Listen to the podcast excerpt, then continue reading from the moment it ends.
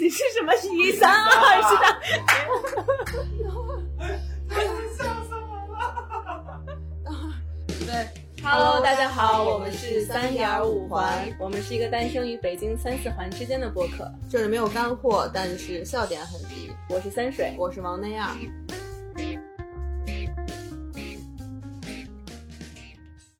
那就开始吧。好啊。嗯，最近忙什么呢？我觉得你应该挺忙的。忙着换头像。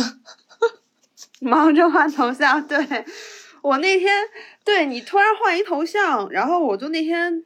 我是聊天那个我翻我那个聊天记录，我找人嘛，然后我突然翻到一个头像写着在路上，然后我突然想，我说我没跟这人聊过天儿啊，然后我一点开我看，嗯，我这怎么是三水呀？然后我说，哎，我说，对。咱可以从你个头像开始聊聊，你这个在路上，所以这忙什么呢？我换了头像以后，好多人都就私信我过来，然后就发了那个三个句号点点点，你这头像 像是我老父亲才会用的。对，而且他的那个在路上那三个字，就是没有任何就是黑呃白底黑字的那种，对，就是毛笔字写的，写在了画布上。对，嗯。而且这个，而且这个头像不太是你风格，你要不要先就着头像展开讲讲？就非常不是三水的风格。对，因为头像像是一幅，就是像是一幅那叫什么书法作品吧？就可能一般家里有父亲或者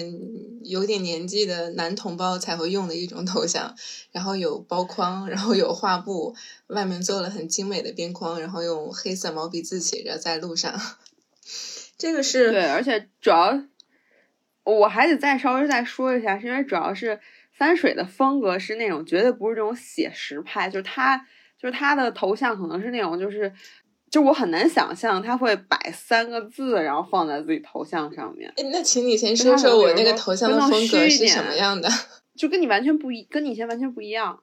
就你以前会就是比较。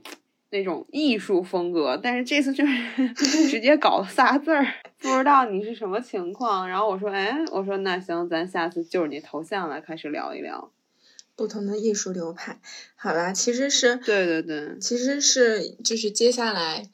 五月份吧，呃，要一起就是我们一块在路上玩的一位师兄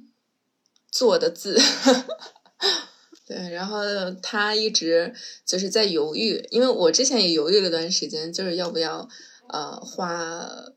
三个月甚至更长的时间呃去旅行，去自驾旅行。然后后来我决定了就是要出门，然后那位师兄呢就一直在犹豫，因为他一直就是在。就是好不好不容易找到了一份还不错的工作吧，就还算稳定，然后也就是工作也还不错，在西安是在华为，然后做一些汽车的。呃，测评测试类的工作经常会出差，比如到新疆的沙漠上去测一些汽车的性能，就在我来看是很酷的事情。然后他很喜欢这份工作，啊，然后家里人都觉得这份工作很稳定，但是他又很想跟我们一块出去玩，甚至也加进来我们已经准备出行的群里面。然后每天都在纠结犹豫，哎呀，我到底要不要辞职？然后就写了几幅字，就比如有在远方，啊，比如有去远方，有在路上。然后就送给我们就群里的人，然后我们就纷纷换了头像，有人是去远方，有人是在路上。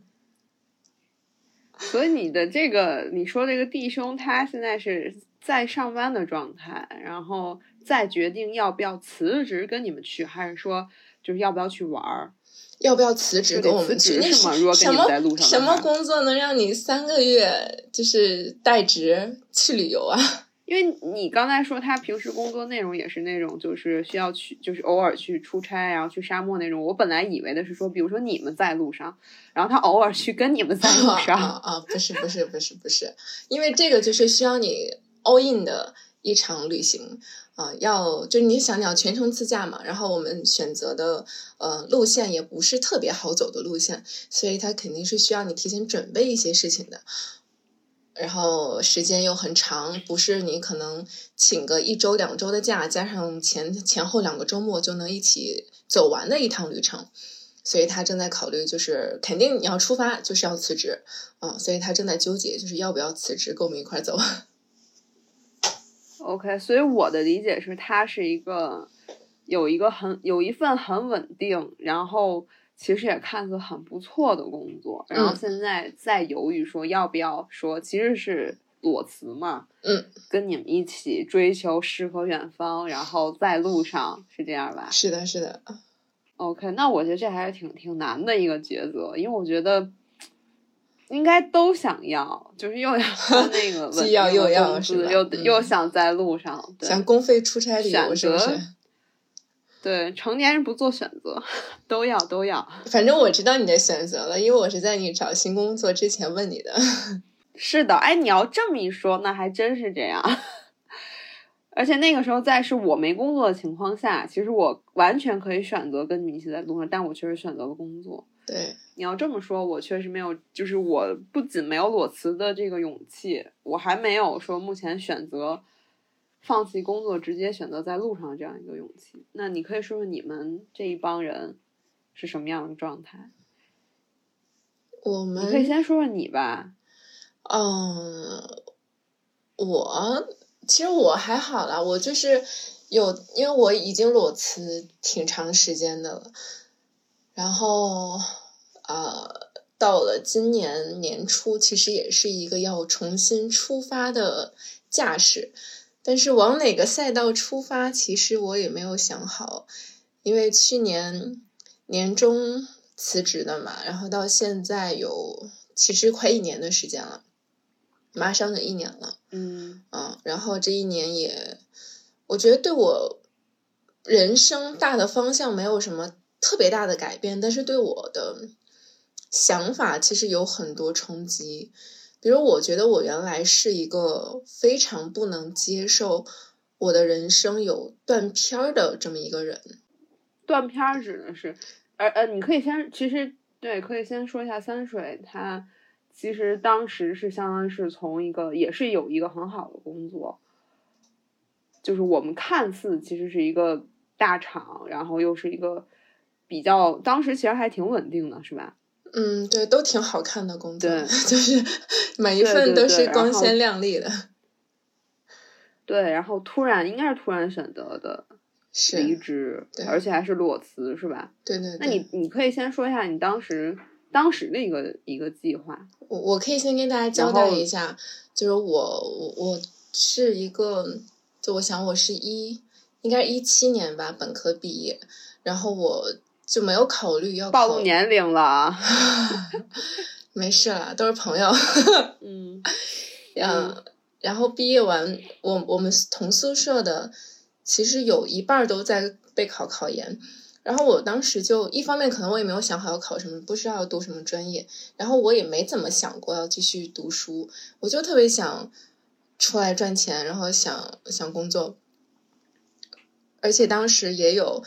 呃在就是已经看好的公司，然后且为那个公司有在准备一些作品，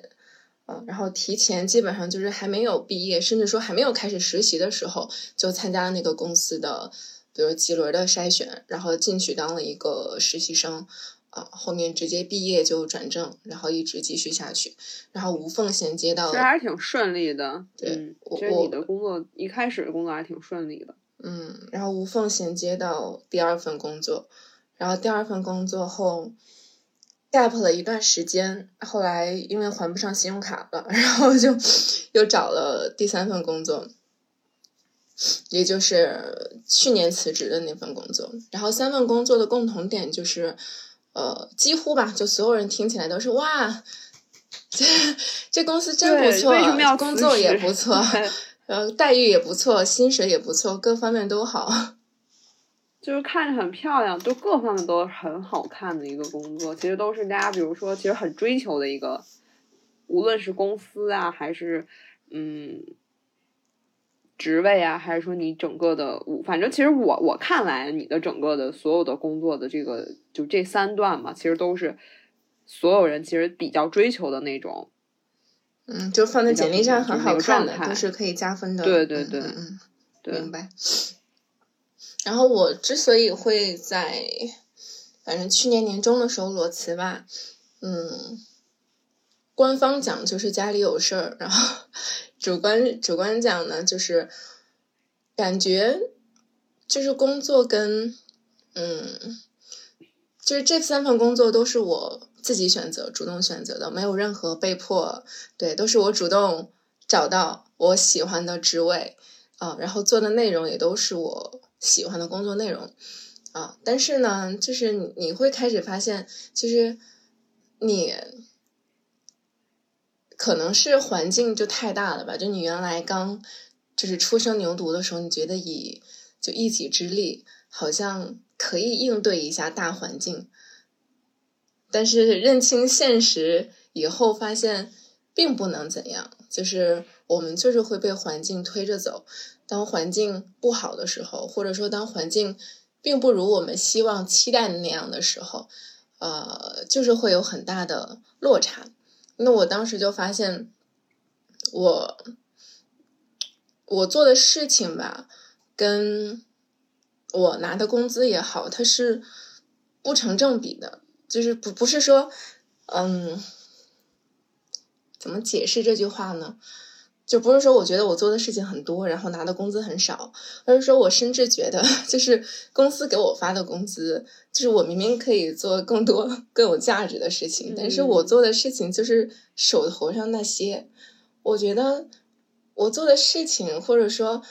啊，这份工作吧，并没有，并没有让我实现我在工作上该有的价值。就是其实你能做更多有创造性的事情，但是这份工作其实没有给到你我我所谓的更多空间或者更多的。我我不知道我该把它定义成是有创造性还是什么啊，但就是反正就是没有满足，说就其实你想要更多，你想要发展你更多，比如说你想要有更多可能性。其实我觉得我对理解就是说，对，就是综合性让你就看到了，嗯嗯，看到了远方。对我觉得综合性前面这几亩地。对，就是整体上来说，它不是可能不单单只是创造性这么一个，就是很很简单的嗯事情，它是一个你能看到一种长远的成长性，就是你是跟公司，嗯你跟你的工作内容一起在成长，一起在进步的。但是你你看不到这种东西，你觉得公司也是在被环境推着走，你周围的同事、你的老板都是在被环境推着走。然后当你对一件事情提出问题，就这个这个问题可能会让所有的项目从零开始做，然后没有一个人愿意接受。反正说到第一点嘛，就是觉得嗯，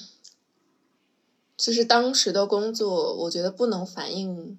自身的价值。嗯，就是我我不觉得，之前我们有对我做的，对我不觉得我做的这件事情能配得上我的工资，就是这么简单的一件事儿。嗯嗯其实之前我们也聊过，其实就是，其实你对于工作，其实我记得好像说是，其实，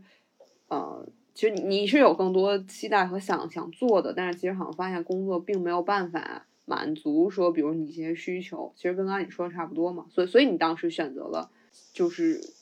辞职，对吗？嗯，是可以这么理解吧？因为我是一个特别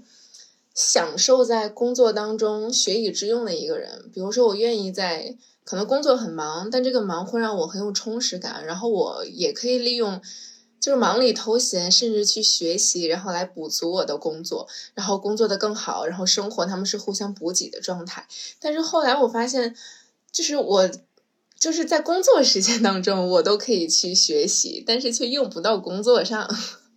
其实，其实我们之前上次我 OK，我我大概理解了，但是我是觉得你停留怎么说呢？就是反正我是做不到，就我觉得你挺有勇气的，你做不到什么？做不到辞职还是是做不到辞职这件事情。因为我、我嗯其实咱俩之前无论聊工作的事儿，还是聊其他的话题，其实我都多次表达过，我对于工作这件事情，我是非常容易焦虑的一个人。就是他嗯焦虑，其实可能底层有很多原因。所以就是说，一个是辞职，以及说你裸辞，我其实更没有这个动力。以及就是说，刚才我们刚开始一直也开始也聊嘛，其实当时你的这个在路上，其实有有向我发起邀请，但是那个时候确实我选择了再找一份工作。对，嗯嗯，所以我觉得说裸辞这件事情，我是觉得一旦能做出这样的事情来，他这就有这这样的人哈，我觉得他一定有一些冲动在，就是我其实挺好奇，你在裸辞的那一瞬间，就你就说那我就先辞，然后我再去规划我接下来做什么，还是说你其实，在辞的那一瞬间，你已经对，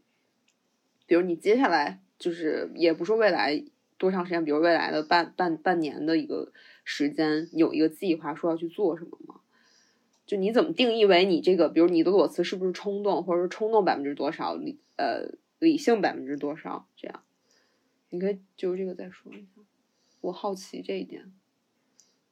呃，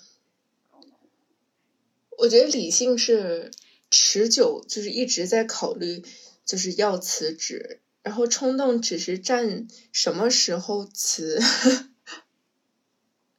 啊，OK。呃，理性决定辞还是不辞，冲动决定什么时候辞。然后可嗯，我我就其实我可以继续刚才我说的那个，我觉得当时的工作没有能满足自己的地方来说，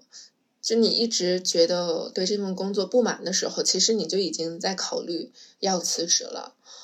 啊。然后当那个不满已经就是到了一个极点的时候。那就是该辞的时候了嘛，然后再加上我当时是有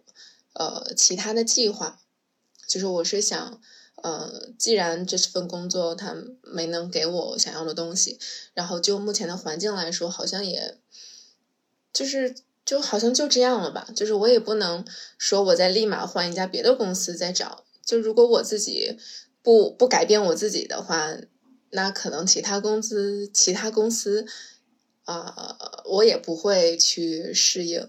那如果这样的话，我觉得可能是我自己要做出一些改变。所以我那会儿其实是想去考研，想去读读书，然后让自己沉淀一下。所以当时是，呃，正好到了比较忙的一个阶段，然后我结束了手头的工作就提了。然后当然提之前也是做了一些准备。比如说看一看信用卡是不是还差不多了，然后要看一看自己是否能攒出来，你接下来备考没有收入一个阶段的钱，哦，就是是否能够你生活所需，嗯，是有一个理性的考虑的，也有一定的计划。然后你提其实只是那一瞬间的事儿，嗯，所以我不觉得我的裸辞是一个冲动的事情，嗯。所以说，其实你还是相当于就是做了一些计呃所谓的计划，或者大概的，就你刚刚说，比如说无论信用卡呀，还是说比如接下来的一个整体做什么，其实还是有一些计划。所以不是说啊，我比如说我这份工作发现它不能满足我现在想要的，那我就先辞了再说。对，因为我之前已经裸辞过了，然后那段裸辞是漫无目的的，就是在外面飘着，然后去各种地方玩儿。就是所谓的找自己吧，嗯，然后找到最后呢，你不得不面对现实的压力，因为还不上信用卡了，你要去找一份工作，啊，有稳定的收入。所以当你知道你裸辞会遇到哪些问题的时候，你就要去解决办法，你就要去解决这些问题，啊，所以钱肯定是第一要考虑的嘛。嗯，所以说思考完这些之后，然后。你决定说，那我可以辞职，但是我是觉得说，那你你我就是你这些其实想的，没准也是想的说，比如接下来的半年的一个情况。那其实你如果说，因为你备考的话，其实可能是一个需要挺长时间的。对，当时想的是初试备考半年，然后复试的话两三个月，然后再等结果。其实整个下来得。空着一年半的时间吧，嗯，但是你最麻烦的就是最需要你 all in 的那个半年的时间，你就是没有办法兼顾嘛，所以当时确实也只考虑了就是半年到一年的这么一个时长。哎，我觉得还有一个，我我挺我挺想问的，就是说，在就是就是说我们无论说是是裸辞还是怎么样，就在你辞职你没有工作这段时间。你难道不会焦虑吗？就是我是那种，比如说，当我的这个就是生活，它没有办法说，就因为没有工作了。首先，我们肯定就是一大块的时间，我们所有时间都要自己支配。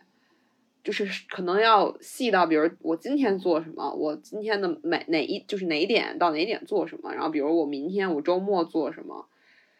就是我觉得短期我是能接受的。比如说我我先玩一段时间，然后我下下一周或者下一个月我做什么，但如果长期是这样的话，我会处在焦虑当中。你呢？这个嗯，这个就属于辞职后了啊，就是辞职前，比如为什么要辞职这种，还有什么我们要讨论的吗？对，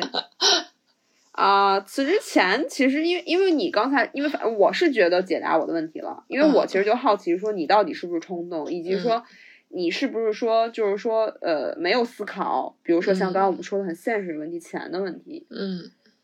因为我们之前也没聊过这个，可能我会觉得说你可能就是感性大于理性，嗯，就没有想那么多事情，然后你就说，那我当时比如就我就不想干了，我就辞了。但这么听下来，其实，在我们辞职之前，我觉得其实还是 要考虑现实问题，因为这个是一个确实就是无论说什么情况下，我们都要面对的一个事儿。嗯，对，因为身边想裸辞的朋友挺多的，但大家都是碍嗯于现实，比如要还房贷，要要要有收入，或者说基于一些其他的因素吧，就是不敢辞。那我觉得这个不敢辞其实是对的，就是可能怕的是怕的那一句，就是你偶尔的烦了，不想干了，这这人真傻逼，然后你就辞了，然后辞了后进入漫无。就是很长时间的一种，呃，没有目的的，然后也不知道该干什么的躺平状态。那可能你一周两周还行，然后一个月你就受不了了。嗯，所以我我这就说到我们辞职之后，对，所以我我辞了这两次两次以后得出来的经验就是，千万别 因为冲动裸辞，就是说，哎呀，干不下去就辞了什么的。就如果当然真的你被压迫到一定的地步，你你就是该辞职，但是你要想清楚这个辞职的目的是什么，你就是要休息一段时间，然后再再重新开始，还是说我是就是想要。比如说换一份新的工作，那如果你换一份新的工作的话，那你注定这个 gap 就不要太长，不能与社会就是太久的脱轨。嗯，嗯，那如果所以说，那就是说，在你辞嗯职的时候，嗯嗯，就是在你辞职的时候，你要么就考虑我接下来我我就是我就不会再找工作了，或者说那我我可能我比如我裸辞，我就是为了换一份更好的工作。那如果你是为了换一份更更好的工作，就不要有太长时间。但如果你可能比如说我就不想再工作了，然后再计划一下你接下来要再做什么事情，而且要是有一个短暂的一个计划。对，因为我觉得辞职你肯定也是为了更好的服务你自己嘛，你可能要么就是为了休息，那你就就是抱着休息的目的去裸辞，休息，对啊，你就好好的休息啊，去调整自己，去游山玩水，那样的话你也不会焦虑，你不会边玩着边痛苦。不，但是我是觉得你说的这个，比如说你你你辞职之后，然后你那你接下来可能就是我是一种我要我要玩儿的状态，我要休息的状态。嗯，但是如果说我是一直是玩儿的状态、休息状态，我我也会很焦虑。就我一直在路上，我也很会很焦虑，对，就因为我觉得在路上之后呢，就是不能一直在路上吧，就我们终归还是要回归到现实。对，所以我觉得就是想清楚你的你的目的嘛。如果你是想无缝衔接一份更好的工作，那你就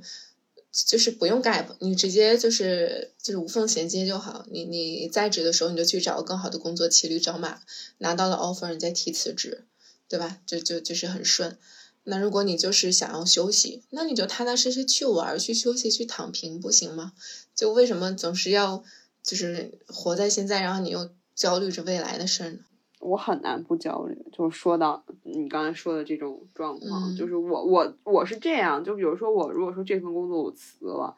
我比如可能我会定说下一个月，那我可以玩儿，那后一嗯个月我要做什么，就必须要把起码前两三个月定下来，否则我很难说，我即就比如说，如果说我没有办法定下来前就前两三个月去做什么，我第一个都没办法出去玩儿。就即使可以，但我会很焦虑，就我玩完回来还会很焦虑。就我我就是一个对工作就是就是就是对这个工作会会这样，所以说我觉得因人而异吧。其实就像你说的，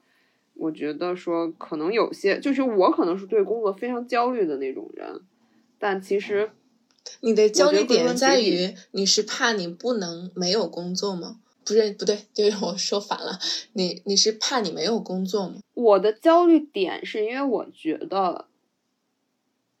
我暂时没有工作是 OK 的，但如果说这个时间过长，我会觉得我在工作的这条路上我脱轨了。就这个焦虑是我我没有办法面对以及克服，到现在我都是这样。就是我会觉得，就是因为之前其实就是那种我不知道，就是就是我对于说，其实我对于呃，比如说这个结婚这件事情，我都不会很焦虑，我都不会说觉得说，比如说我我现在几多大了，我我我我，比如说人家都生孩子了，我还是现在这样的一个状态，我不会焦虑这个，但是但是把它放在工作上，我就会非常焦虑。就我会焦虑到，就是说，你看啊，大家我的这个年龄，大家都已经是工作多少年了，然后比如说应该是到一个什么级别了，那我现在这个年龄，我有没有到达达到？那如果说，比如说我裸辞，我裸辞了一段时间，或者说我我我空了，比如半年没有找工作，那我是不是就在这条路上我又落后在？我的焦虑点是这个。嗯，社会的标准我对于工作我没办法 和，对我我对于工作没有办法和解，就是我其他都 OK，就是我觉得我没有必要非得说按照说大家的这个节奏，就比如说我们结婚生子啊，我觉得这些我都 OK，但是对于工作，就是到现在我都我没办法面对这个事儿，嗯，所以说，就即使我可能想的很明白，比如说我现在辞职，我接下来这一个月玩儿，然后我接下来可能会做一些什么事情，但是就背后还会有这个东西在影响着我，在告诉我说，你看你这么长时间了，是不是大家都已经按部就班，都已经走到什么什么位置了？然后你本身就落后，因为其实我后来上学本身就落后了，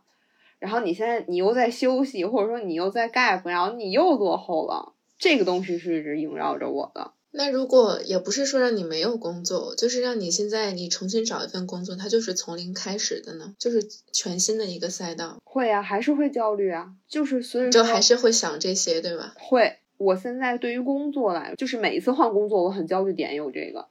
就是我怕试错，我怕说换一个赛道是 OK，但是确实我就要从零开始，那我能不能接受这个滞后？所以前一就是前一份工作我很焦虑，那段时间不是就是找工作焦虑到就是那个当时那个状态你是知道的，嗯，其实当时我就很质疑当时我做的那份工作，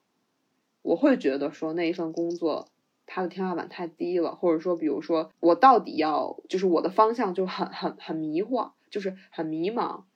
所以我在换工作的时候，其实当时焦虑有这个点在，并不是说短，并不是说眼前的时候我找不到工作，呃，就是没有合适的工作选。其实更深层的就是，我觉得说这条路到底能走多久？我对工作是这样，所以说你更甭提裸辞了，太难了，对于我来说。明白。可能我对于我之前裸辞，我会觉得，嗯，辞职以后再找一份工作，好像不是太难的事情，所以没有那么焦虑。嗯，我觉得其实也有这个关系，就是其实因为你刚才我听下来，其实你的每一份工作，我觉得其实，在工作这这上面，其实你还是比较顺的，就是你可能 感受不到我的那一份焦虑，以及说，比如说我也不能理解，说你突然能裸辞，比如说，而且你裸辞这么长时间了，其实我会嗯好奇说，你难道不考虑说再去找一份工作吗？这样，嗯，以及说你接下来还有要再去，就是还有在路上的这样的一个计划。但我也不是，我我倒也不觉得，可能确实有一部分运气在吧。但另一方面，我觉得我在工作上是很努力的人。我不是说你不努力啊，就是我只是说我自己。就如果我就选定了我想要去的工作，我我的岗位，我不会再看别的岗位了，我就是为这一个职位去努力。我的简历也好，还是我 当下我所有面试的准备，我就是为这个岗位量身定制，就是全部都为了他进去而准备。嗯，你听下来，对，但我听下来，其实你没有这份焦虑，还有一个是，首先你有足够的自信，其次是你有足够的实力，导致呃呃不是导致，最终导致呃趋向于说你最后没有这份焦虑，其实就是这样。嗯，就我我觉得是这样，因为我对于工作来说，我就是不是那么自信，这个其实就是这样。咱俩整就是所以说，对于嗯说辞职这件事情，你要这么说，我就知道我为什么每次都那么焦虑，但以及我说我没有办法。但这个东西它是可以积累的呀，因为像这个其实也是一种自我效能、效自我效能感嘛，就是你对于你是否能完成一件事情的能力的评估。那你这一次你为一件事情努力了，你成功了，那对于你下次再找工作是有加成的呀。你展开再说一下，我没太明白。就是你对于你找工作，比如说我，我可能是可能九十分吧，我觉得我进某一个职位的成功率，那你可能是可能八十分。那比如你这一次你成功了，就你通过你准备，比如简历也好，还是几轮面试也好，你成功进去了，那可能你就涨了五分。那第二次你又又又开始焦虑，但你又准备了面试，然后你又成功了，你又加了五分。那对于你以后再找工作，其实这个焦虑值应该是会在减少的呀。哎，不，你知道我不是说在找，我不是在每就是比如说我这一份就像你说的说，哎，你看你找到一个你自己想要的，那你是不是要加分？我不会，我会觉得这是侥幸。What？嗯，对，我会觉得，我会觉得，哦，我终于得到了。我你会觉得是你捡来的吗？我捡来的，对我会觉得说，哦，那是我怎么说，就是侥幸拿到了，就是别人可能像你说的，我给自己加能哦，分的样可能这是的一个状态别人的一个机会，然后就是别人不要了才轮到你身上的是吗？就赶上了。那我就是说，可能就就比如这个时机，他面试人没有那么多，或者哎，就就我合适，但我不会觉得说，你看，因为我比他们都强，所以他要我。所以我是没有办法做的，像你刚才说，你说自我效能感我没有，你说其实你是会加分的，我不会。我会觉得哦，这一次是幸运，下一次不一定哦。那你不能次次都幸运吧？就是在我看来，你也有这几份工作的体验了，那也都是你自己通过准备的面试，也没有靠任何关系，也没有给钱，你自己进去的呀。你不能一次是侥幸，两次侥幸，三次还是侥幸吧？那你要这么说，我觉得上一份工作我是侥幸，我觉得可能招我那个人就是 没擦亮眼睛把我招进去了。然后这一份，我觉得他可能就是可能最就是他们可能也也也没有太多合适的，就可能这个时间点，可能因为我当时是一个随时到岗的状态，反正跟你自己的可能比如能力无说另外一个关是吗？可能另外一个人他比如一个月才能到岗，那 OK，那你先来呗，就是这样。那你一个月到了，我是该被其实是开了吧？那他再招也很麻烦嘛，就先用着我。哦，行，我对工作是这样，对，所以其实，所以让我就是所，所以就是就因为我因为我有这个侥幸在，所以说你说无论说辞职还是怎么样，或者辞职太长时间，我都很难很难面对，很难说像你这样说，比如说我我就是辞我我我就先计划我自己要做什么，嗯，明白。嗯嗯，大概是这样。其实咱俩我觉得就是一个很典型，就是嗯，对于换工作这件事，对于裸辞这件事，其实你是一个相对来说，用你刚才说那个词，自我效能感比较高的人，我是非常低的一个人，我甚至是负分的一个人。喂，嗯，我在听。对对对，嗯，行，我觉得其实这个的话，我觉得还是就是在选择裸辞这件事情吧，我觉得每每个人确实要考虑一下。其实就是比如说你是是我这样的，还是说三水这样，还是趋于中间那样的，然后再去选择说要不要辞。因为确实你面对辞职这件事情之后，你接下来面对的其实还是要和自己共处。更多的是这样，我觉得身边的人怎么质疑你，或者怎么，比如说觉得说你为什么就辞职了，有很很很好的工作，我觉得这都不重要，更重要是，既然你怎么和自己相处，以及你要怎么去，就无论说是像你啊出去玩，还是说考研啊之类的，嗯对你说到这个，我现在裸辞都没跟家里说过呢。啊，那你家里人人在干嘛？继续上班啊。啊，是这样吗？对，因为我知道他们就是不会赞同我。哦，他们这么长时间都不知道。对我准备过过两周回去再跟他们说嘛，因为要出去蛮长时间的。哦，我以为你是，我以为你是家里人知道你现在是，就是就是你这样考研，然后的一个状态。嗯，对他们而言，你可以就是边工作边考研，你可以用你的课余时间来准备。但是如果你哦去辞职，呃，在考研，他们会担心你接下来你可能无法适应社会啦，你再重新找工作会很难啦。啊、那考研失利了，呃，你再想重回工作岗位怎么办呀？对，会考虑很多。嗯那你要这么说，其实我觉得在我们在你选择就是其实就工作这件事情，一个是你自己，还有一个是周边人的一些看法。对我也没有家里对我也没有跟很很多人说，就除非有时候大家问起来，就是很深入的聊，我瞒不住的，我可能才会说，不然我就装着我好像还继续在上班的样子。不然大家像亲像对像家人亲戚都会对很惊讶的问你啊，那工作怎么办？辞了？为什么呀？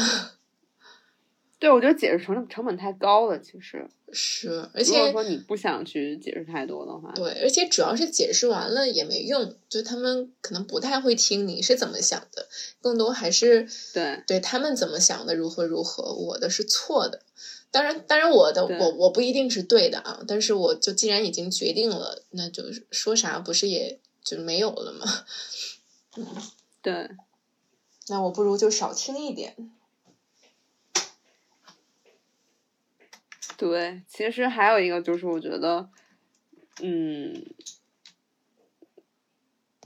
嗯，我不知道，我不知道我要说什么了。那接下来往往下往下聊吧，那就是可以说一下你裸辞之后干了什么。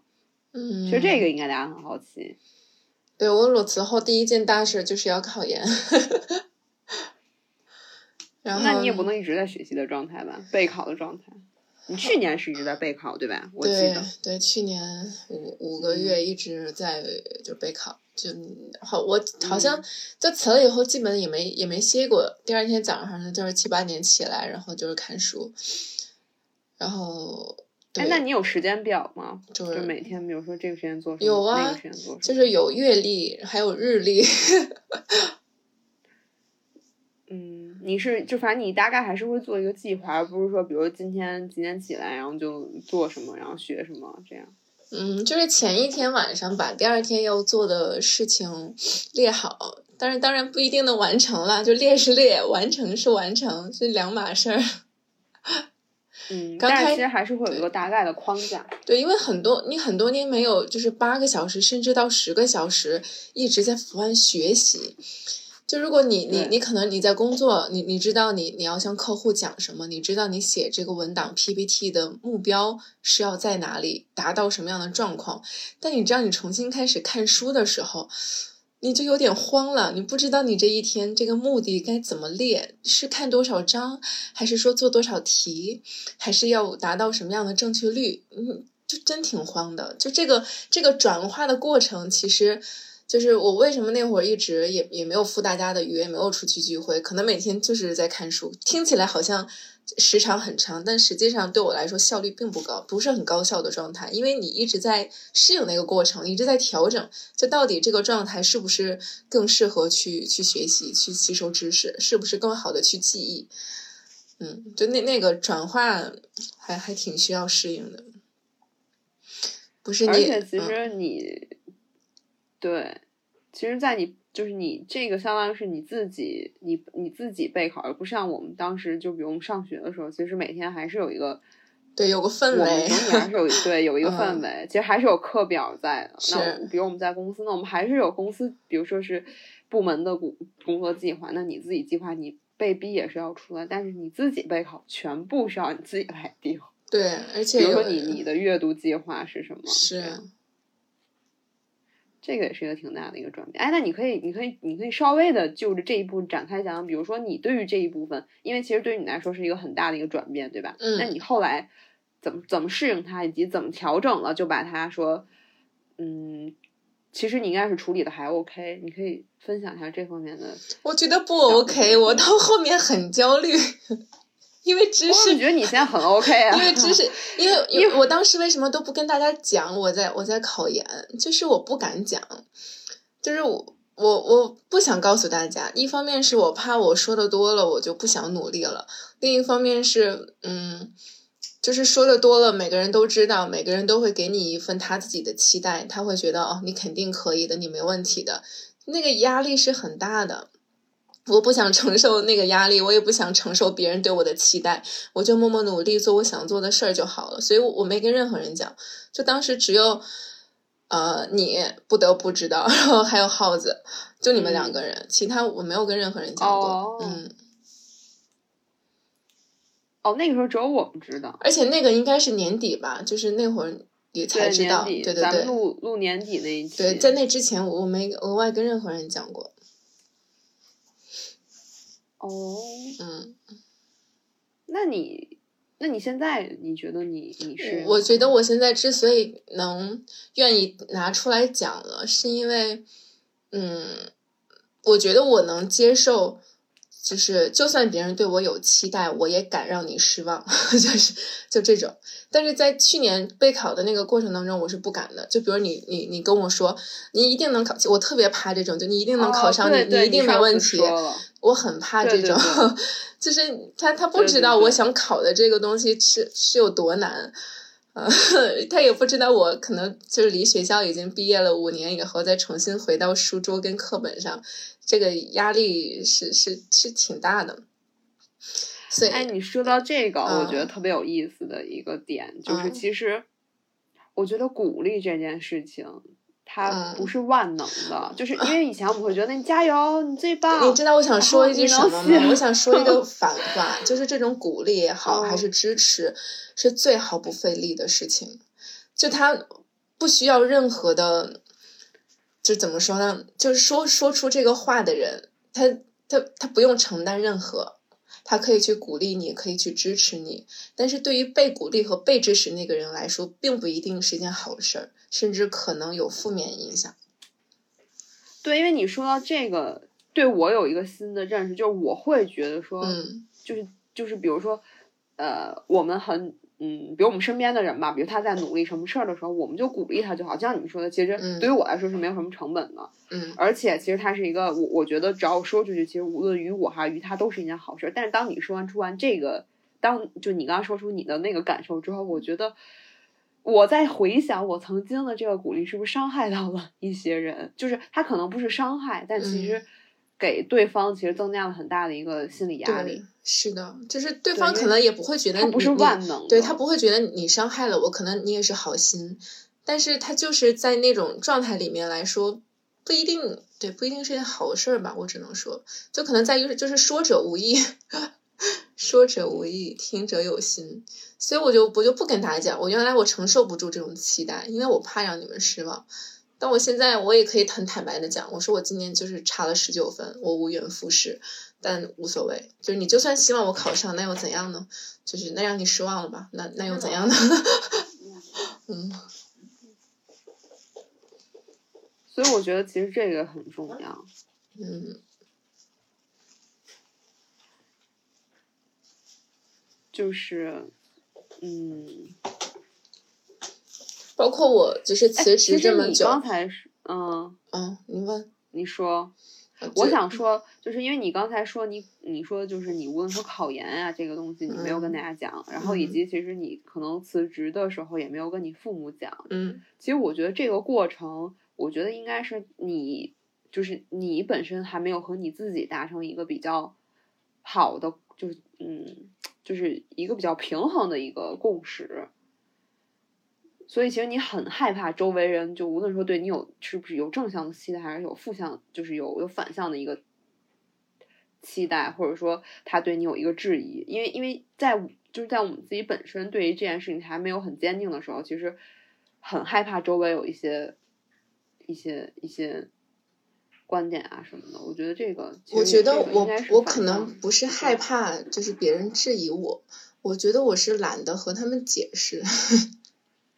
OK，嗯，就是我我已经决定了，就决定了这件事情，我就我就不会改了，因为我已经辞了。如果我动摇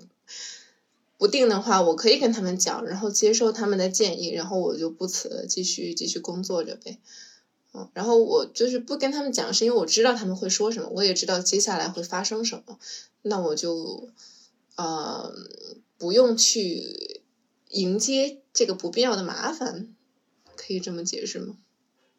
嗯，就是相当于说你把这件事情我先做出来了，然后之后大家知道了，哦，那你们就知道了，就我也不用再跟你说，我当时就是我为什么说这样去做这个决定。对，可能有点有点像先斩后奏的意思吧，嗯。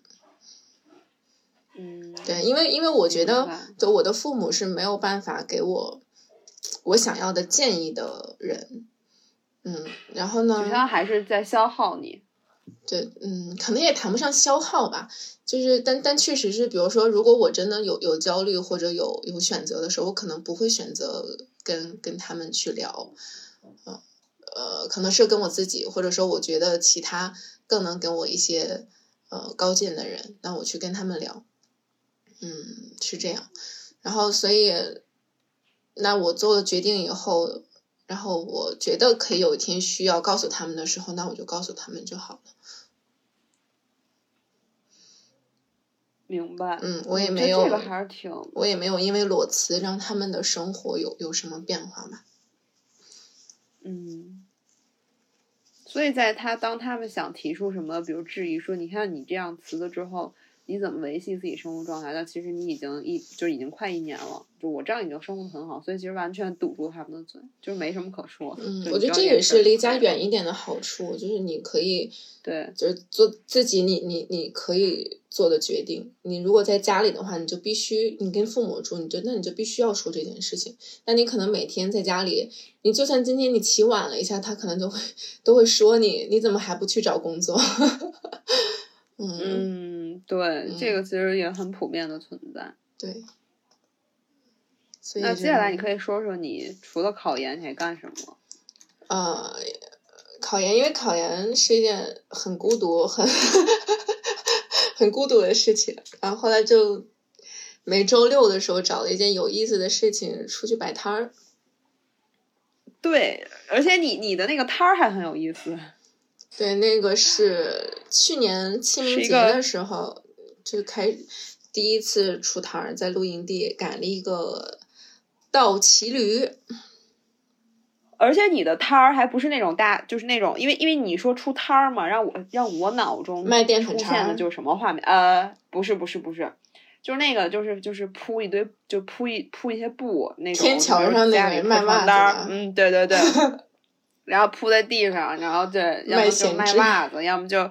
要么就卖那个自己勾的那个什么什么东西，或者说就就摆摊儿嘛，对吧？我脑中的摆摊儿就是这样。那你可以说说，哎，三水摆的摊儿不太一样。你可以先说说你都在哪儿摆你了离现在的摆摊儿文化好远了，人家现在摆摊儿什么样的都有。但我想象中就是这样的摆摊儿。我刚开始是在呃露营地，就比如说那种山头上，然后能很好的嗯。看到可能郊区的夜景，然后看日出日落这种，然后跟露营过来的朋友们一起玩儿，卖他们咖啡，还有调酒。然后后来因为、嗯所以其实嗯。嗯，不是，那那你那你相当于是，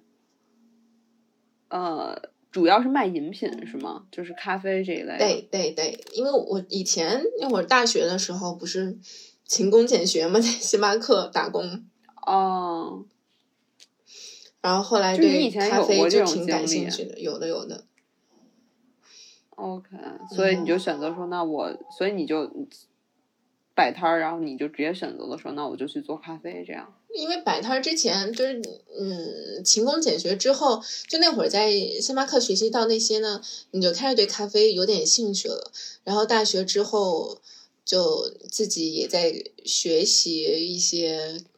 比如咖啡的各种玩法嘛。你也知道，除了咖啡店点的那些咖啡之外，哦，原来还有，比如咖啡豆有那么多知识，不同的产区，什么不同的豆子，啊，然后你不同的这个冲煮手法是味道有什么样的影响，就后来发现这是一个很好玩的事情，所以就算工作了以后，自己也会在喝咖啡，也买了咖啡机，也有手冲设备，然后到公司，呃，午间休息的时候会跟同事一起手磨咖啡、泡咖啡。对，而且这个嗯其实我不得不说，就是三水他们家的那个就是咖啡的，就是各种吧，应该是什么都有。我还指望着你能说出来一点什么，我还真是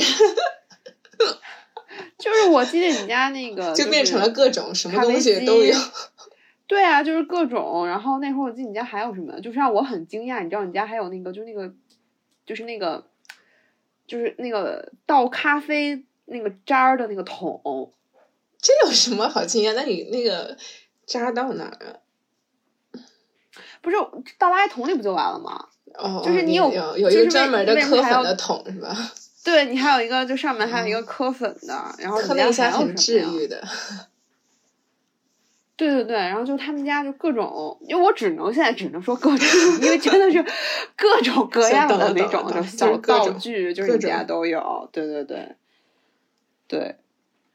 但是确实味道还不错。那你你后来你你拿什么摆啊？这个其实大家应该挺好奇的。你不能说你做好了拿出去就是那种放先后车里，还是说就先后改了两辆车，第一辆车是一个道奇的三轮儿，纯靠人力来骑，然后后面就是一个四块木板儿，其实是用家里的柴阶儿拆下来的，然后改了一个小桌子，咖啡机往上摆，中间儿就是放比如制冰机，还有一些牛奶这样的储物用。然后那次那个车应该是用过两三次吧，后来发现不太行了，就是你真的就出不了远门儿，也也无法去别的地方摆，因为你只要一摆你就得脱挂，你上脱挂了，这就是一件很繁琐的事情，所以就又嗯改了一辆电动的三轮车，是可以对电动骑走的三轮车，然后后面是用不锈钢呃定制过的一些东西，它有水槽啦，然后还有洗杯器。然后也有哦，这些你都放在车上了，对，然后也有那个煤气罐儿，然后上面还有一个雨棚，这个就是一些硬件儿吧，然后也能自己，呃，对，后来也接了电，就是用呃电池跟逆变器可以给咖啡机、磨豆机供电了，嗯，这个哎，是、对这个我很好奇，这个是后面长期摆摊儿的一辆车，就一个电动的三轮车不。是，那你那个电怎么怎么带呀、因为我我之前看过他们那种，就是放在那个就是汽车后备箱的，他们专门有一个发电机，所以你也会把发发电机带在你的那个它。它那个其实，嗯，它不是发电机，但其实也是给它供电吧。就是有一个电池，然后呃，一个就是很很大很重的一个磷酸铁锂电池，是我朋友自己做的。然后呢，它通过逆变器，然后转成咖啡机对应的电压，然后给咖啡机和磨豆机，就是其他的一些需要供电的设备供电，还有上面雨棚的一些串灯什么的。OK，我觉得说、嗯说到这儿之后，大家应该就挺难想象说你咖啡到底长什么样儿，就是这个咖啡车整体长什么样儿。就我我是呃。我应该是见过照片儿，对，到时候你可以把这个这个图片放在那个 show note 里面。其实他那个车真的还是非常挺能搞事儿的，大家可以看一看。而且你到时候也可以，你可以现在先跟大家说一下，你接下来会在哪儿住脚，就先、先嗯做个预告嘛。既然已经说到这儿了，对吧？一然后你直有没有什么在折扣海淀之类的呀 操，一直在海淀新三旗这边儿。然后接下来卖其他的吗？现在嗯，因为后来不考试了嘛，然后就出了出早点摊儿，早上卖了一些可颂三明治，还有热狗，搭配着咖啡卖一些早餐。嗯，行，你这个也可以先口播一波，然后到时候你可以放在 show note 里面。好，如果大家最近我在五月之前吧，如果还有想来打卡的，可以来海淀西三旗找我玩儿。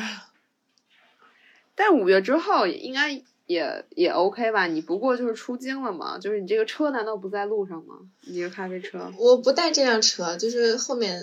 要说到三点零版本了，要把后备箱改一下，嗯改成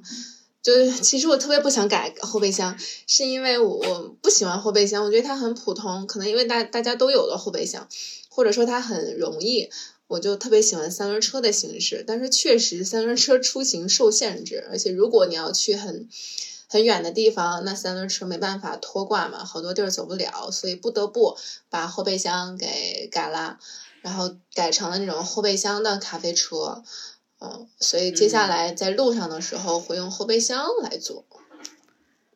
OK，所以到时候你也可以也可以说，比如你你去哪儿，如果偶有偶遇的，对吧？小伙伴也不好说，对，就很有意思。对，其实也是突发奇想就是没想在路上卖咖啡的，是突然那天就是嗯聊到聊到啥了呢？然后我正好在出摊儿，我说我有点舍不得，就是跟大家，因为好好久没出摊儿，突然出摊儿，有好多老朋友过来找我，就那朋友不是以前认识的，是就是通过买咖啡进群，可能来买过一次两次，然后看到我又出摊儿了，然后就过来，然后我也还记得他们长什么样，他们也还记得我就。就就好像很热络，虽然没见过几次，但就很开心。然后那种感觉，我就不想说，因为我就是可能出去玩了，然后就让这件事情停滞了。我希望大家觉得，好，我没有放弃这件事情，所以就也跟一块出行的师兄们商量了一下，我说我能不能路上也卖咖啡？他们说，哎，那也挺好玩的，这样我们路上歇脚的时候还能有个事儿干。嗯，所以这样才才想着把咖啡机也带到路上。可以啊，我觉嗯得这个还是挺有意思的，变成流浪不仅 人在路上，然后你的摊儿鸡也在路上也，准备摆在路上了。对所以，所以这么看，其实你的这个，所以你的这个裸辞的这个现在生活还是挺有意思的。然后你摆摊儿，现在就那天你你你你说，你之前哎对，还有一个我挺好奇，就是你现在摆摊儿，比如说你难道不被城管追吗？他说你乌鸦是嘴已经打通城管了？乌鸦嘴。你给大家讲讲这个我，其实这应该大家挺好奇，我是挺好奇的。好，就可能大家都有那个摆摆摊儿梦啊。那我通过这个摆摊儿职业讲解摆摆摊儿职业一年的 经验，跟大家说一下，能不摆就别摆了，因为摆摊儿确实在北京不太稳定。嗯，会被真被城管追过是吗？谈谈不上追吧，就就是他也他不会就是追你，因为我也跑不了，我那个摊儿他很难走，所以我我可能收摊儿我都得收四十分钟，呃，他在那儿一般都等我四十分钟收完了骑走他才走。我我不仅被还是不让摆。我不仅被那种巡视的城管就是警告过，然后也被嗯就是被居民举报过，然后也被同行举报过。就举报以后，真的就是执法人员穿着制服，拿着工作证过来，嗯就直接让你走掉，还是说把你东西收掉？嗯，他会让你，他会想收掉，然后那你就只能。呃，就是好好跟人家说呗，说比如的初犯呐、就是不知道，就是这这这这这 不懂行情啊，第一次能不能放过我们啊？啊，就就就说说这种求饶的话，那他可能就让你收走，拍个照就行了。所以还是其实也有一些比较奇葩的，这叫什么呀？经历。还有其他的吗？你可以展开讲讲。这个就是在外面，就是被城管管。然后后来呢，我想着，我说要不我就在小区吧，因为我们小区每周有两次那蔬菜车过来，有摆摊儿的，我就问去问了问物业，然后物业说说也可以，然后说每天给他们交物业费。然后我心想要交交物业费，就是你可以理解保护费吧，保护费？对对对，你可以理解保护嗯费，比如给他多少钱，然后他让你在这儿摆一天，嗯、然后一周能摆多少天这样。那我心想，其实让我交钱我还挺开心的，因为我觉得我交了保护费，至少他能保护我。没想到第一天就他妈嗯被举报了。你是没交他钱还是交他钱了？我第一天也没交钱，我本来想着下午去交钱，因为他说当天就是嗯给现金这种。然后呢，摆了有半天吧，啊，然后那物业的人过来，他说这个被居民举报了，说可能这边儿这个有一些老年人他们不喝咖啡，那不喝咖啡总得吃三明治吧？你不是也有其他的东西吗？有早上有卖三明治啊，他就觉得这个我不喝咖啡，你在这卖咖啡干嘛？我也但但是这是他给我的理由啊，我也不知道是不是真是因为这种理由被举报，甚至不知道是不是就是可能他说的这种居民举报的。然后后来找过物业，然后也呃找物业，我说那那到底什么原因呢？比如说那我能能不能就是再谈一谈聊一聊？然后物业的人就说说是他们领导就不让。我说那您要不把领导方式给我，我跟领导再聊一聊。然后他们就说说又是什么居委会的人。我说那要不把居委会的方式给我？我说我问一问到底是谁不让我摆呢？因为我看有挺多摆摊的过来，周末有时候还有卖点心的。而且咱们小区虽说老年人偏多一些吧，但也不是没有年轻人呀。那我不能为年轻人服务吗？就难道不为老服务就不能在这个小区摆摊了吗？没有人再回我了，他们采取了渣男的不理会、不不不不不回应的策略。就是也不让你摆，然后也不告诉你到底为什么不能摆。所以你、啊你在小区里摆成功了几天啊？就两两天半吧，OK，嗯，然后后来再摆，基本上就是物业老盯着你骑一个小时，赶紧收走。那你可以找一个他哦。你要是说你只能在过道上摆，对吧？我也不是在过道，我就是在进门，因为我找了一个呃入口处吧，因为这样的话大家都能看到我。然后，然后入口处正好背面有一个那个便民餐厅，就那你相当于占了人便民餐厅的地儿了。没没，对吧我我是我是提前跟便民餐厅打好招呼的。我说我跟那个物业的队长聊了聊，我说我就接下来会在这儿摆摊儿，碍不碍您事儿？我需不需要挪地儿？啊，他说没事儿，他说甚至你可以有电没电进来接电，没水进来打水，说的特好啊。然后听说我那个给了物业钱以后，然后他们说。要不你别给物业钱了，别跟物业合作，跟我们合作吧。我收你比物业少的钱。对啊，我刚才想说呢，难道你不给他？难道不说得再给他们一份钱吗？说到说到这个，我更来气了。就是呢，他们是跟嗯物业是独立的嘛，虽然他们是他们是在那个小区里面有一个自己的房子，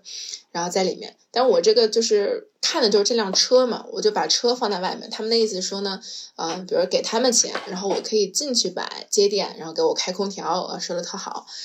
然后等我被举报啊，等我被举报了以后，我说。等我被举报了以后，我就找他们去了嘛。然后他们一推二，二推三，三推四，就是大概给我应该找了四五个领导人。然后最后，呃，到了一位姐姐那里，直接上来就问我：“哦，您有什么营业执照吗？有那个什么食品流通许可证吗？有什么这证那证吗？”我说：“我有证，我找您干嘛呢？” 对呀、挺搞笑的。然后还有一个大哥，也是他们那边民餐厅的，跟我说什么，呃，有一天晚上给我发微信啊、嗯然后说什么，哎，他们正在喝酒，问我要不要过去喝两口。我说不了，我说我 我说我吃饱了，我第二天还要出早摊呢。他说：“那你别在这小区摆了，你别在这小区混了。”我说他照你是吗？然后我说嗯，他说你什么什么哥，就他名字啊，你什么什么哥还能在这小区说了算？我说那您要说了算的话，您跟我帮我跟物业说说，你要能让我在这儿稳定摆摆个一个月，我请你喝酒。然后他就不回我了，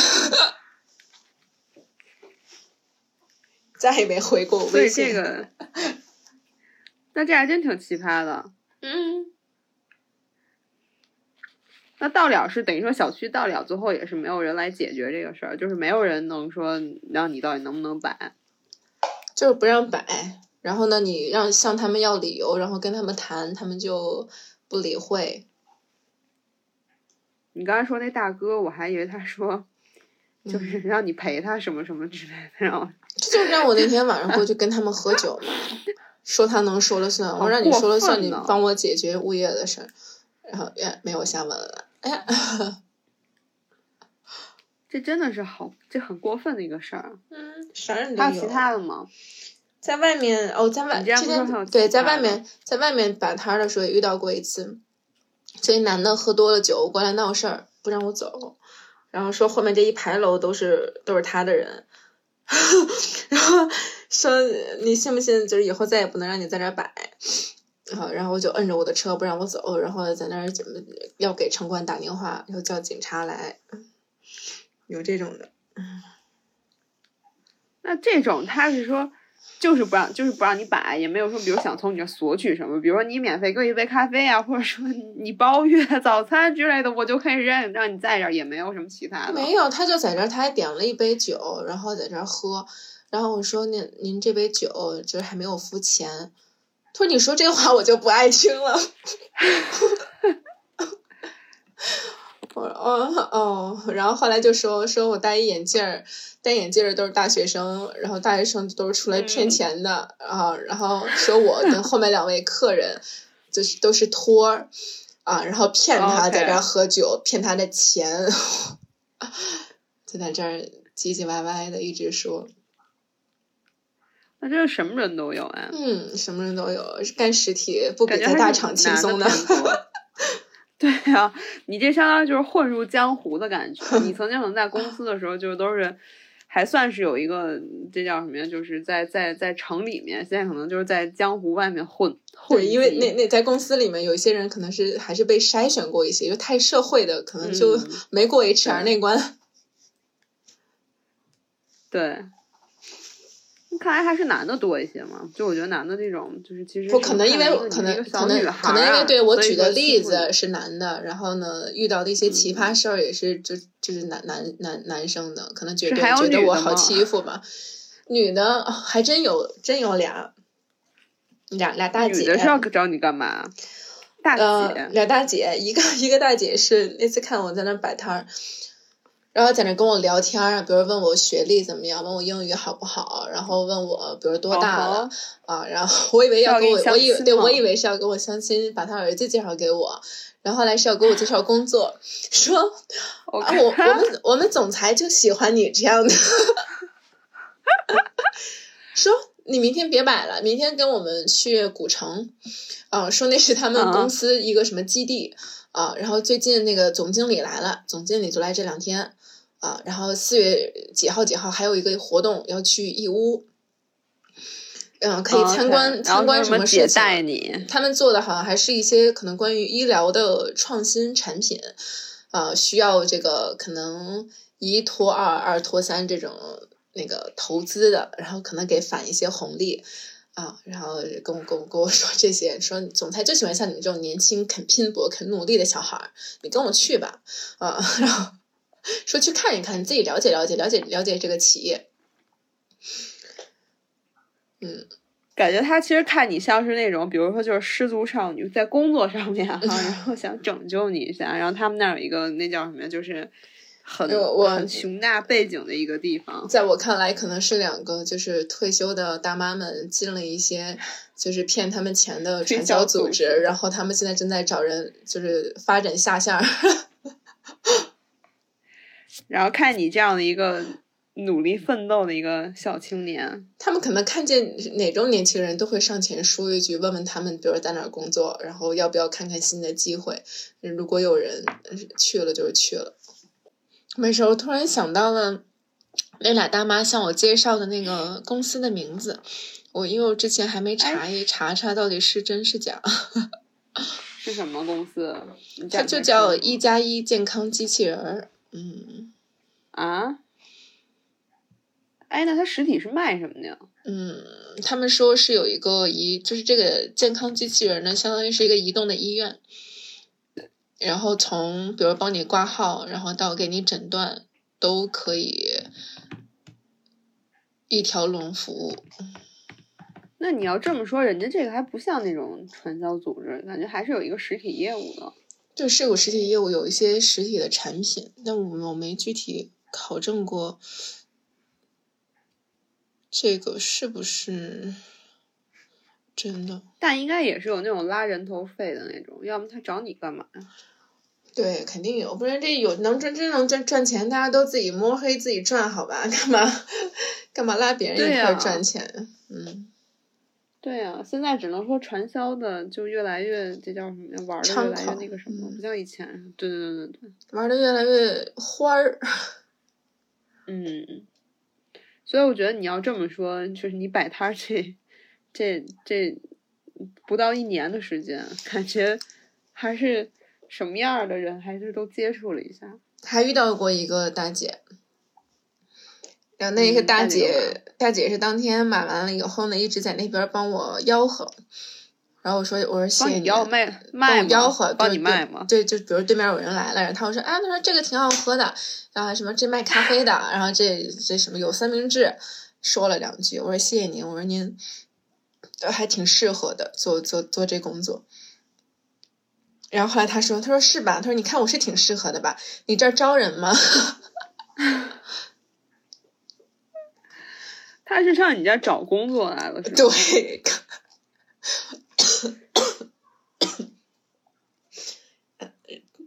问我 问我需不需要那个那个叫什么推销员儿，哦，想帮你发传单是吗？然后对，就帮帮我推销吆喝什么的，然后问我呃可以怎么这个支付之类的，比如说按小时啊，还是按天呀、什么？我说我说姐，我说咱这个进展太快了，我说我这儿还没有准备要招人呢，我说我这就是一个摊儿。他说哦哦哦，不，大姐，大姐应该觉得你这个是一个很有前途的一个地方，所以非常想 但是 前期先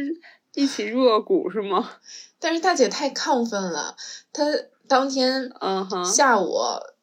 给我连着打了好几个语音电话，就是他从群里加的我微信呢，我以为是有什么事儿呢，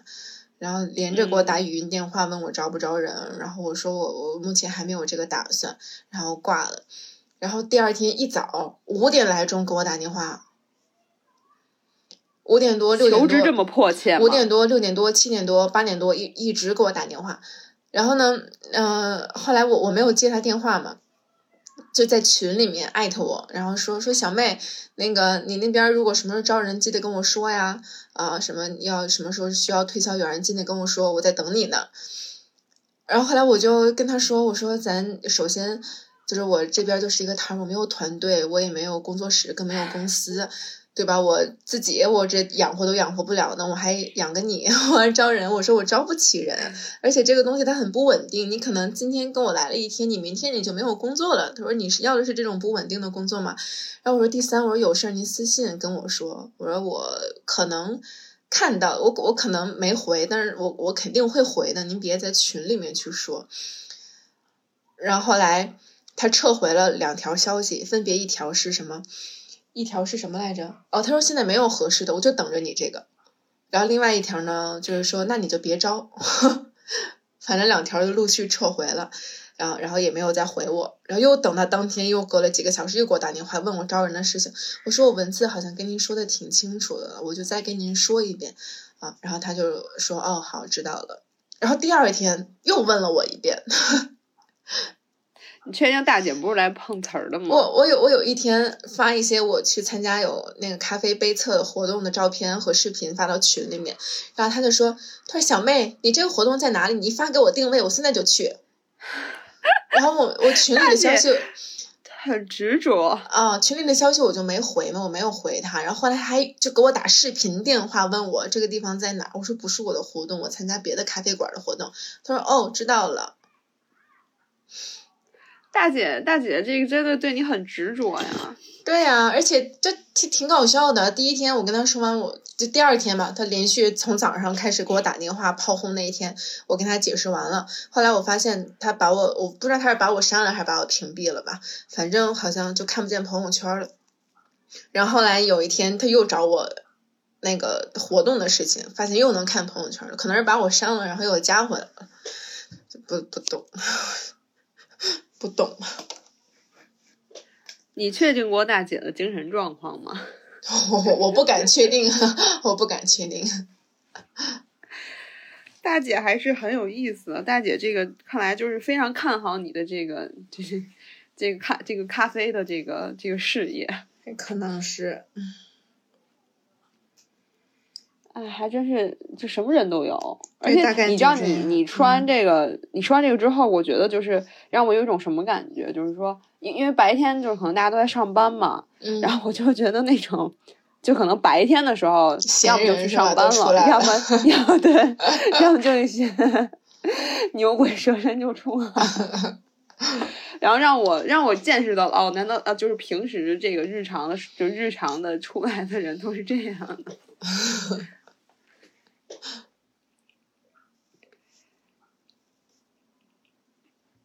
还有什么更奇葩的吗？挺奇妙的。还有一个，哦，还有一个求婚的，是是看上你了是吗？呃，他那种看上可能是随机挑选的吧，然后随机挑选，对他先过来，对他先过来就是夸你，他说我觉得你长得就是我，就是我对于女女朋友的标准，然后 他说的，就是我我想象当中你朋友的样子，对，就是就长成你这种样子，可能不一定是你这个样但是嗯是你这个，就是这这个这叫什么？size 这个这 size 对对，这个类型吧，嗯。然后我说我说哦，然后他说问我有男朋友了吗？我结婚了吗？我说我说我结婚了，我结婚了。我说我都有小孩儿了。然后 然后他说，然后他说哦，他说嗯、他说你觉得那个，他说虽然你结婚了吧，说但是我以后找女朋友，可能我就可以按照你这个标准来找。我说哦哦，好的好的。然后他说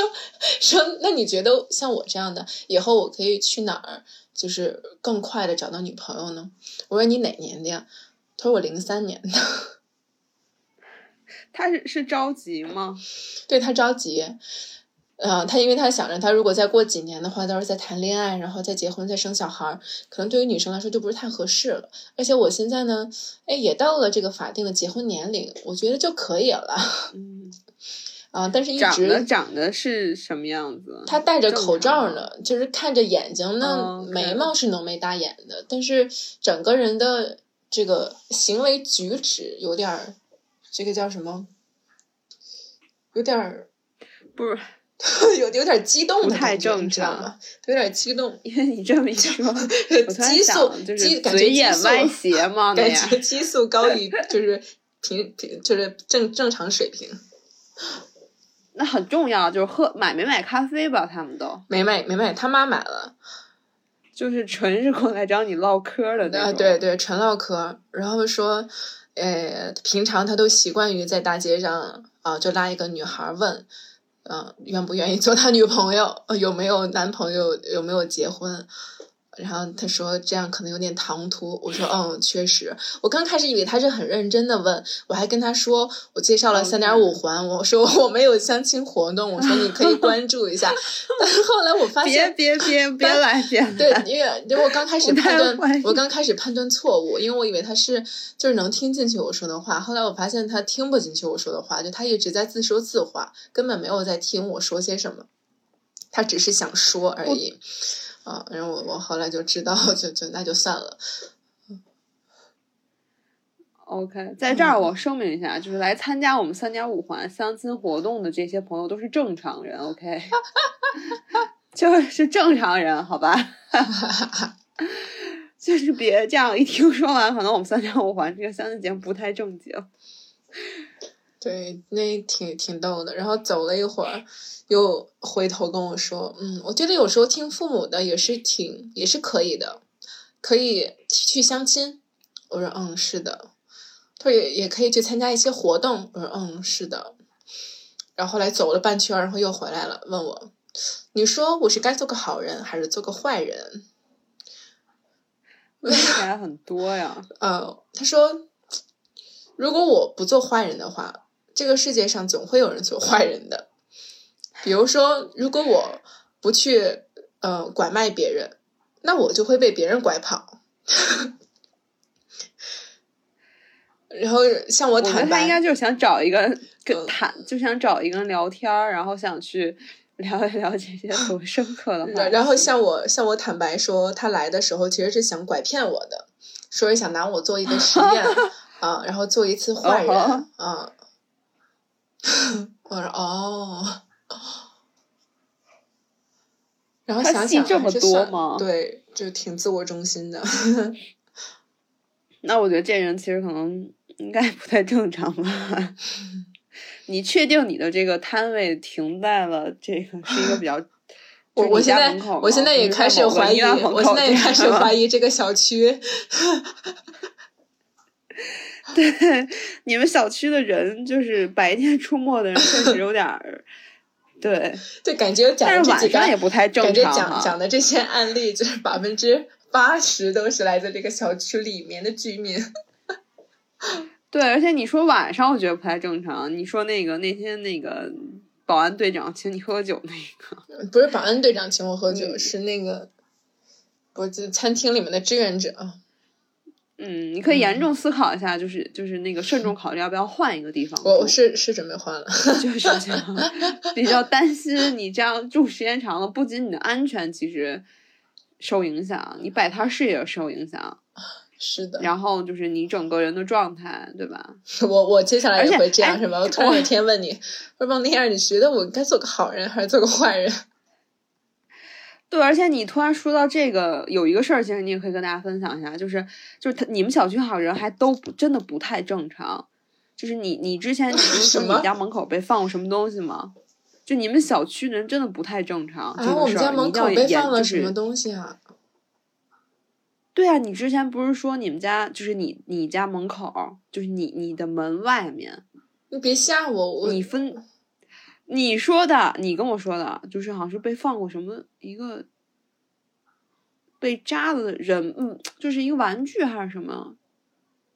是你我我不是，是我你家是我是发过一个微博，但那个就是楼下邻居，就是可能淘汰了一个娃娃吧，然后我发了一个微博，因为那个娃娃是那种就上过油漆的，然后看着那种脸都已经那个油漆都已经花了，我就拍了张照片发了个微博，我说我的恐怖邻居。但咱俩没有聊过这哦个事儿，我以你以为是放在我门口的，就是。对对对，然后我就突然想起，那我早，我第二天我就搬走了，好吧，我连夜搬家。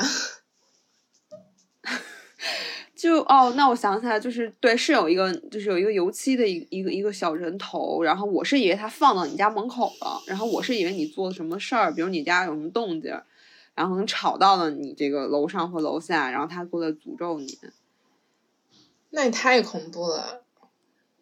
但是你，但是你当时发的那个微博的，就那个那个油漆那个人头，我觉得挺恐怖的。他是放在自己家门口的是吗？对自己家门口，就就他是他是他是这个一层两户嘛，然后也不是跟我同一层，就是我楼下一层，然后放在了这个两门的中间儿，就那两门中间可能属于公共区域吧，大家有时候会放，就拿那个纸箱放点儿这个蔬菜或者放点儿什么的，就那娃娃就被放在那个纸箱里。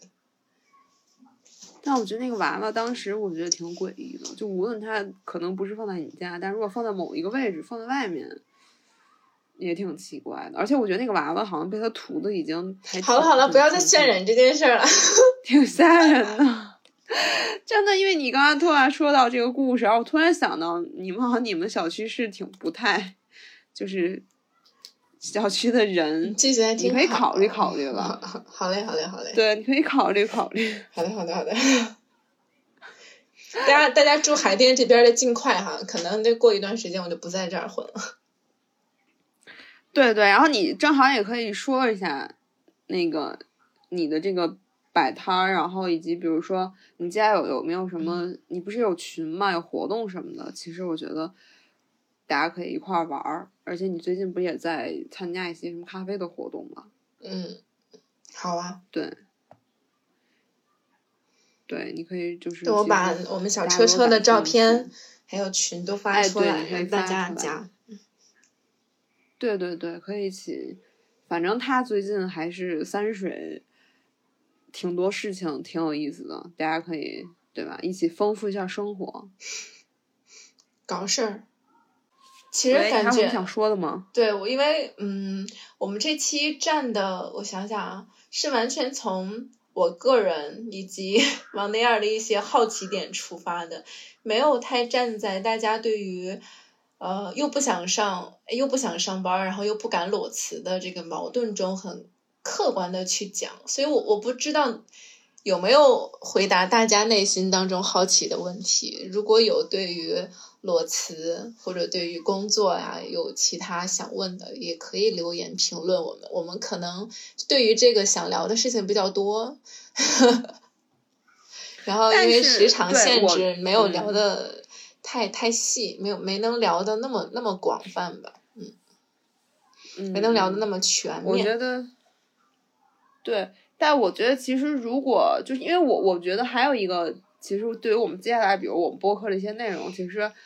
可能我们也没有办法给给大家一些很好的解答，但是我们其实可能没准儿就是可以谈出一些自己的困惑，没准儿大家可以发现，哎，其实跟我们有同样的困惑。我觉得如果能发现这个，其实也可以，因为你不是一个人，你不是一个人很孤单的存在，就是你不是只有你一个人每天在面对这样的焦虑，或者说这样的一个纠结的问题。其实我们每个人都在面对。你就像比如说，我现在面对，我也没有什么一个很好的解决办法，但你看我现在还是很全乎，还是每天这样很快乐的在过生活。其实可能如果说你能找到这个安慰感，说我不是一个人，我不是不是只有我一个人这么这么这么痛苦或怎么样，我觉得也 OK。就解答不了问题就算了，因为确实解答问题也不容易嘛，对吧？嗯，我觉得多听多听听一个声音也也挺好的，因为我们对。对，就是对从自己真实生活出发，也没有要向大家去卖什么东西，就很真诚的聊天儿，呃，所以呃，就把我们当朋友一样，可能多听了一听，周围有一个人哦过着这样的生活，可能有着一样的焦虑和问题，啊、就是多当个路想想呗，可能又是另外一种不同的生活参考，嗯。对对，也许你想过要去摆摊儿，也许你想过要裸辞，但可能听到我一些摆摊儿的经历，还有裸辞后的经历，你可能就不想裸辞，不想摆摊儿了。啊，那你就反正我觉得我们聊天，如果能对你的生活有到那么一点点启发跟安慰的话，我们就很知足；如果没有的话，那就没有吧。对，嗯，嗯，OK，差不多，嗯，那就嗯今天就先到这儿。然后好希望大家啊，不期待，不期待，就是以后有什么分享我们再分享，在路上的经历。好好有有有值得分享，我一定会迫不及待的分享给大家。嗯对，对，然后也希望大家不论是呃不裸辞，就是不论是继续上班还是要裸辞吧，反正都能有面对生活的勇气吧。对嗯，，OK。行，那今天就到这儿吧。好，大家拜拜。嗯。